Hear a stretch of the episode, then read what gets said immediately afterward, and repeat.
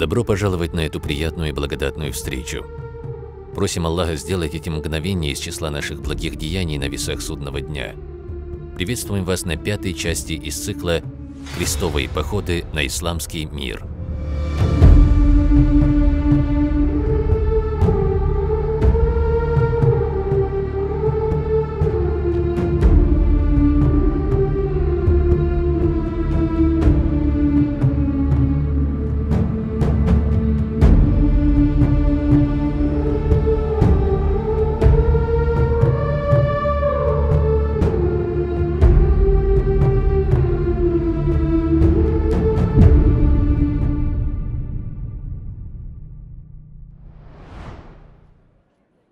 Прошлой серии мы рассказали о папе Урбане II, о том, как он собрал и поднял огромную толпу в городе Клермон, Франции, где, несмотря на сильный холод, все люди, бедные, богатые, священники, торговцы, вышли на улицы. Папе удалось воодушевить всю эту толпу, которая была готова тотчас выйти в поход на земли Палестины, чтобы завоевать Иерусалим и помочь православным христианам Византии и Шама в войне с мусульманами. Успех проповеди превзошел все ожидания даже самого Урбана – на призыв ответили не только во Франции, но и в остальной Европе. Все европейцы начали говорить об этом походе. Папа, который надеялся только на французов, был очень удивлен такой реакцией. В предыдущих сериях мы рассказали, почему земли Палестины так влекли европейцев. Папа Урбан, одаренный блестящим острым умом, не довольствовался этой реакцией народа и не ограничился этой проповедью. Он понимал, что это может быть короткое воодушевление, которое через некоторое время погаснет и незамедлительно начал принимать меры по укреплению в людях этого состояния, этого духа. Что же сделал папа Урбан II? В первую очередь он поставил церковь во главе похода. В первый же день, 27 ноября 1095 года, в день Клермонского собора, папа назначил своим легатом человека по имени Адемар Монтейльский. Он был епископом французского города Ле-Пюи. Это был преданный папе епископ, который выразил ему полную покорность, за что удостоился такого высокого ранга. Таким образом, Урбан исполнил одну из главных своих целей. Во главе этого важного похода теперь стоял сильный и преданный папе представитель католической церкви. Во-вторых, папа Урбан отправил письма во все церкви или любые религиозные общества в Европе, во Франции, в Германии, Италии, Испании, Англии, с призывом поднять весь народ, чтобы священники обратились ко всем жителям в городах или селах и призвали их выйти в поход в Палестину. В-третьих, не ограничившись и этим общим приказом церквям, для поднятия народного духа папа решил отправить талантливых и красноречивых священников, обладающие харизмой, которые сохранят в людях это воодушевление. Особенно выделяются из этих проповедников двое, которых можно по праву считать одними из самых талантливых инициаторов Европы – Петр Пустынник и Вальтер Голяк. Петр Пустынник, он же Петр Амьенский, является одной из самых известных фигур в истории Европы, вокруг которого было сложено огромное количество легенд из-за того, что он вдохновил огромные массы людей. Это был хромой аскет и бедняк, всегда ходивший боссом и ездивший лишь на слабом осле. С этим видом он объездил множество мест в Европе, призывая людей на войну. За счет необыкновенного красноречия ему удавалось затронуть самые глубокие религиозные чувства европейцев – так он поднял огромное количество простых людей во Франции и Германии, которые вдобавок, как мы говорили ранее, находились в совершенном невежестве. Они даже верили, что он может творить чудеса, поэтому где бы он ни выступал, вокруг него собиралась огромная толпа людей. Вальтер Голяк, которого также называют Вальтер Нищий, был также бедняком. Первый – аскет, второй – нищий. Выбор пал на них не зря. Оба внушали аскетизм, любовь к религии, кресту, отсутствие любви к мирскому богатству. Но далее, изучая их жизнь, мы увидим, что вышеперечисленные описания даже близко им не подходят, и что их целью были лишь власть, земли и богатство. Таких проповедников, которые должны были призвать народ на войну, было много. Помимо пустынника и Вальтера Нищего, этой особой миссией были наделены также Фолькмар, Эмиха и многие другие. В-четвертых, дав европейцам время подготовить войска, но не слишком много, папа определил для начала крестового похода 15 августа 1096 года. То есть после Клермонского собора пройдет 8-9 месяцев. Это было идеальное время для начала похода. Время урожая, чтобы войско смогло запастись перед этим долгим походом, и христианский праздник для поднятия у простого народа религиозного настроения. Местом для начала был выбран город Константинополь. Почему Константинополь? Во-первых, это граница Европы с землями мусульман в Малой Азии. Во-вторых, здесь император Алексий Комнин, который обратился за помощью к папе Урбану, должен был обеспечить войско крестоносцев всем необходимым – провизией, оружием ближнего боя, осадными орудиями и, самым важным, информацией. Крестоносцы должны были получить всю необходимую информацию о землях мусульман от опытных византийских военачальников. Так, 15 августа 1096 года в Константинополе было объявлено о начале крестового похода. Пятое, что предпринял папа, начал отправлять письма правителям Европы. То есть он не довольствовался интересом со стороны священников и простого народа, а начал отправлять призыв прямо к правителям.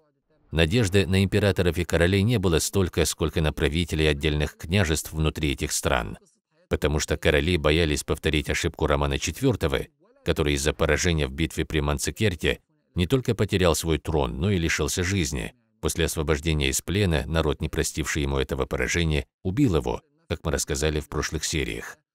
Папа Урбан не смог избавить королей от этого страха, Поэтому основной призыв был направлен либо к графам небольших графств, либо к наследникам, которые не получили никаких земель, либо к религиозным правителям, которые желали иметь религиозное влияние на людей.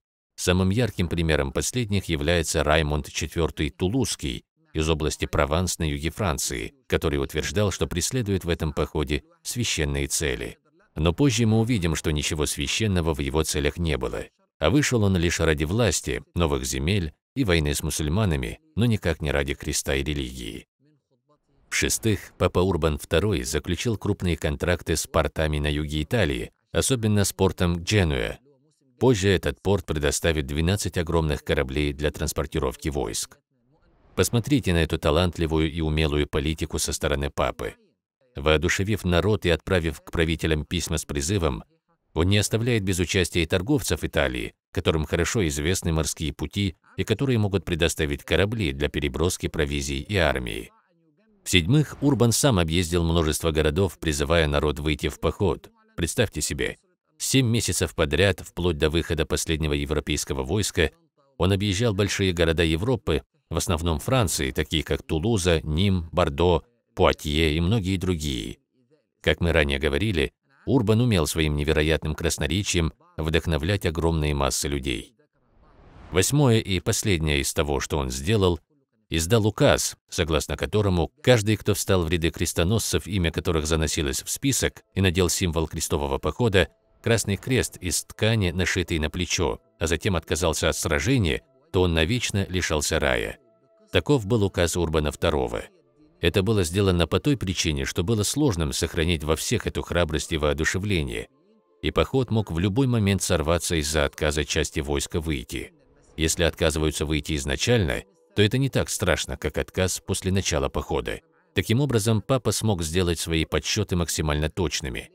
В результате всех этих продуманных шагов Урбану II удалось собрать огромное войско вокруг одной цели – помощь православным христианам Византии и Шама и обеспечение свободного паломничества для европейцев, которых мусульмане якобы притесняли.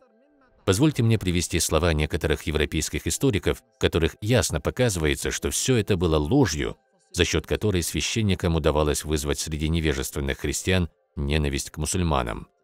Васильев Александр Александрович, один из известнейших историков Европы, пишет, что все христиане пользовались полной религиозной свободой, данной им на территориях мусульман. Джеймс Уэстфолл Томпсон, также известный историк, пишет более того. Он говорит, крестьяне, которые жили на землях сельджуков, то есть именно в период Папы Урбана II, имели положение намного лучше. Посмотрите на эти слова. Это пишет европеец. Они жили намного лучше, чем их братья, жившие в сердце Византийской империи. То есть сельджуки предоставляли христианам религиозную и другие свободы больше, чем византийцы. Вы только вдумайтесь. Христиане на территории мусульман имеют больше религиозной свободы, чем на территории византийцев-христиан.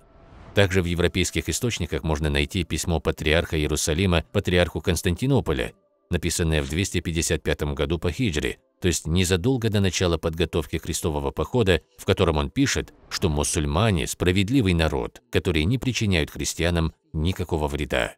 Это приводится не только в мусульманских источниках, но и у самих европейцев. Эти слова показывают нам, и мы увидим это в последующих сериях, что никто в этом походе не преследовал священных целей. Ни военные, ни правители, ни даже священники. Все это были громкие лозунги для воодушевления простого народа. И у них это получилось, ведь народ был невероятно воодушевлен. Первыми, еще до того, как было собрано и подготовлено войско, в страну Палестины вышли простые крестьяне. Представьте себе голод и нищету, в которых жили эти люди. Большинство из них никогда в жизни не держало в руках оружие. Жившие в полной нищете на своих землях, находившиеся под гнетом правителей и священников, не задумываясь ни о чем и не дожидаясь выхода войск, которые их защитили бы, они сами отправляются в Палестину в поисках новой жизни. Эта неорганизованная толпа, в которую входили и женщины с детьми, вышли, не успев запастись необходимым провиантом. Кто-то не успел, так как не дождались урожая, а кто-то не смог из-за нищеты. Они вышли в поисках нового дома, без намерения вернуться обратно к этому гнету, притеснению и нищете на землях Европы. Возглавляли эту в кавычках армию Петр Пустынник и Вальтер Голяк. Первым отправился Вальтер Голяк с частью крестьян из Франции. Они прошли Германию и дошли до земель Венгрии. Тот период венгры были православными христианами. Из Запада прибыли христиане, казалось бы, одной веры с ними. Пришли, чтобы спасти их от мусульман, говорят от имени религии, во главе их Вальтер Голяк, человек, так сказать, набожный, аскет, относящий себя к церкви. Но вступив на земли Венгрии, эти безрассудные крестьяне начали совершать такое, что невозможно вообразить. Убийства, грабежи, сжигание сел. Несмотря на то, что все это поселение христиан. Им не было разницы, кого грабить, православных христиан или мусульман, которых они вскоре встретят. Так они прошли Венгрию и дошли до Болгарии, затем до земель Византии, которая их призвала на помощь, где также начали сеять ту же смуту, что и на землях Венгрии. Поступки этих людей, которые связывают себя с религией, разумеется, потрясли императора Алексия Комнина, потому как у простых крестьян не было ни религии, которая вызывала бы у них переживания за своих братьев-христиан, ни разума, который помешал бы им, безрассудным земледельцам, никогда не державшим в руках оружие, напасть на огромную державу и грабить ее земли. Земли огромной империи, которая охватывала территорию большей части Европы, Греции, Болгарии, Югославии, Венгрии и, конечно, часть Малой Азии, то есть современной Турции, несмотря на это, бедняки, кто-то с мечом, кто-то с топором совершают на ее землях такие ужасные преступления. Император Алексей Комнин, чтобы усмирить эту бешеную толпу, был вынужден отправить войско. Безусловно, их легко и заслуженно можно было стереть с лица земли, но обладавший разумом император решил сохранить их и перевести в Малую Азию, чтобы направить их бешенство в сторону мусульман. После этого вышел Петр Пустынник с такой же толпой крестьян и совершил все то же, что и Вольтер со своей группой. Проходя земли Венгрии, дошел до тогда еще венгерского города Зимун, который был расположен на границе с Византией. И причист Аллах, вы не поверите в то, что совершил этот человек, утверждавший, что преследует священные цели в этом городе. Он убил 4000 христиан. Петр Пустынник, босс и монах, утверждавший, что он аскет, призывавший людей на священную войну, защищать крест и так далее. 4000 христиан, которых они обещали защитить. Это упомянуто в европейских источниках. Мусульмане не были свидетелями происходившего в Венгрии. Мусульмане не были в нише, в Византии, чтобы описать жестокие убийства, совершенные крестоносцами, вышедшими защитить христианство. Посмотрите, братья, посмотрите на природу этих крестоносцев. Мы видим в их рядах жестоких преступников, диких бедняков, которые не имеют абсолютно никакого нравственного воспитания, аскетов и священников, которые кричали во весь голос, что вышли ради религии и помощи кресту, но оказалось, что желают лишь получить власть и богатство, даже если придется забрать это у своих братьев-крестьян. Затем они вошли на территорию Византии, совершили те же зверства в городе Ниш. Ошеломленный император Алексей не мог поверить своим глазам. Откуда пришли эти дикари? Я обратился за помощью к войску христиан. Что сможет сделать эта толпа с топорами против обученных воинов-сельджуков? Но в очередной раз ему пришлось проявить терпение, так как из Европы, в частности Франции, направлялось огромное войско обученных крестоносцев. А до тех пор Алексей Комнин направил эту толпу Петра Пустынника в Малую Азию вслед за группой Вольтера. После из Германии выдвинулись группы, возглавляемые графом по имени Эмиха Ленингенским и рыцарь Фолькмар, также вышедшие под лозунгом помощи религии Христу. Эти группы выбрали путь через те города и села Германии, в которых проживали евреи, и устроили их массовую резню. Убили 500 евреев в городе Вормс, затем около тысячи в городе Майнц, также в Кёльне, Бамберге и других городах. В оправдание своих действий крестоносцы приводили слова папы Урбана II, который на Клермонском соборе призвал покарать мечом не только мусульман, но и всех, кто исповедовал любую другую религию, отличную от христианства. Это были настоящие террористические походы. Дискриминация и убийство иудеев на землях Европы, православных христиан в Венгрии и Болгарии, а также мусульман в сельджукских странах. Любое противоречие с убеждениями католиков искоренялось. Таков был приказ самого папы Урбана II. Когда граф Эмиха и рыцарь Фалькмар дошли до земель Венгрии со своими отрядами, против них выдвинулось войско короля Венгрии Кальмана, который опасался повторения истории Петра Пустынника и Вальтера Галика, которые разорили множество венгерских сел.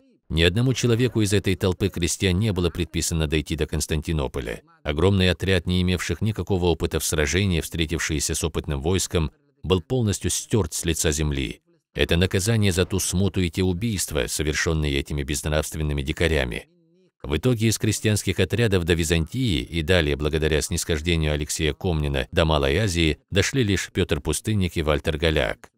Что же было дальше? Ненавидящие мусульман, они совершили те же зверства и на мусульманских землях. Жестокие убийства, разорение и сжигание сел.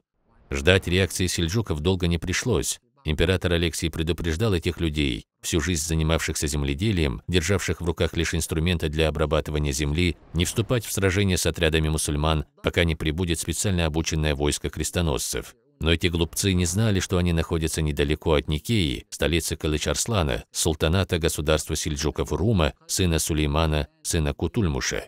Вдобавок к этому Петр Пустынник, который, видимо, не жалел этих простых крестьян и хотел от них избавиться, непрестанно призывал их к агрессии. Узнав об этих нападениях крестоносцев, которых, согласно некоторым источникам, насчитывалось примерно 100 тысяч мужчин и женщин, это численность отрядов крестьян, о численности войска опытных крестоносцев, выдвигающихся из Франции, мы поговорим позже. Итак, узнав об этом, Калыч Арслан с войском двинулся в их сторону и с легкостью справился с этим отрядом, практически полностью истребив их. Услышав об этом, император Алексей отправил корабли для их спасения и смог спасти лишь 3000 человек, около 97 тысяч было убито. Такова участь глупцов, которым не важно, кто ими управляет, что им говорят предводители и к чему призывает их папа. Этот начальный этап крестовых походов называют этапом крестьянских или народных крестовых походов, так как большую часть этих отрядов составлял простой народ. Так их называют европейцы. Некоторые историки называют их походами проповедников, так как они возглавлялись священниками и проповедниками. Вальтер Голяк был убит в этой битве, а Петр Пустынник сумел сбежать, что было его обычаем. Далее мы увидим несколько случаев его побега с поля боя, что показывает отсутствие в нем каких-либо религиозных побуждений в этой войне. Неблагоразумное управление отрядом, не стойкость в бою, а лишь страсть к мирскому богатству и власти. Так завершились крестьянские крестовые походы. Безусловно, мусульманам предстояло встретить крестоносцев намного сильнее и опытнее. Как собирались войска крестоносцев? Какова была численность их отрядов и численность воинов? Кто управлял этими отрядами крестоносцев? Сохранилась ли власть в руках церкви или дела в Европе поменялись? Все это мы узнаем в следующей серии. Я прошу Аллаха дать нам понимание Его путей, одарить нас полезными знаниями и помочь нам брать с них пользу. Поистине, Он владеет этим, и только Он способен на это. Вассаляму алейкум ва рахматуллахи ва баракатух.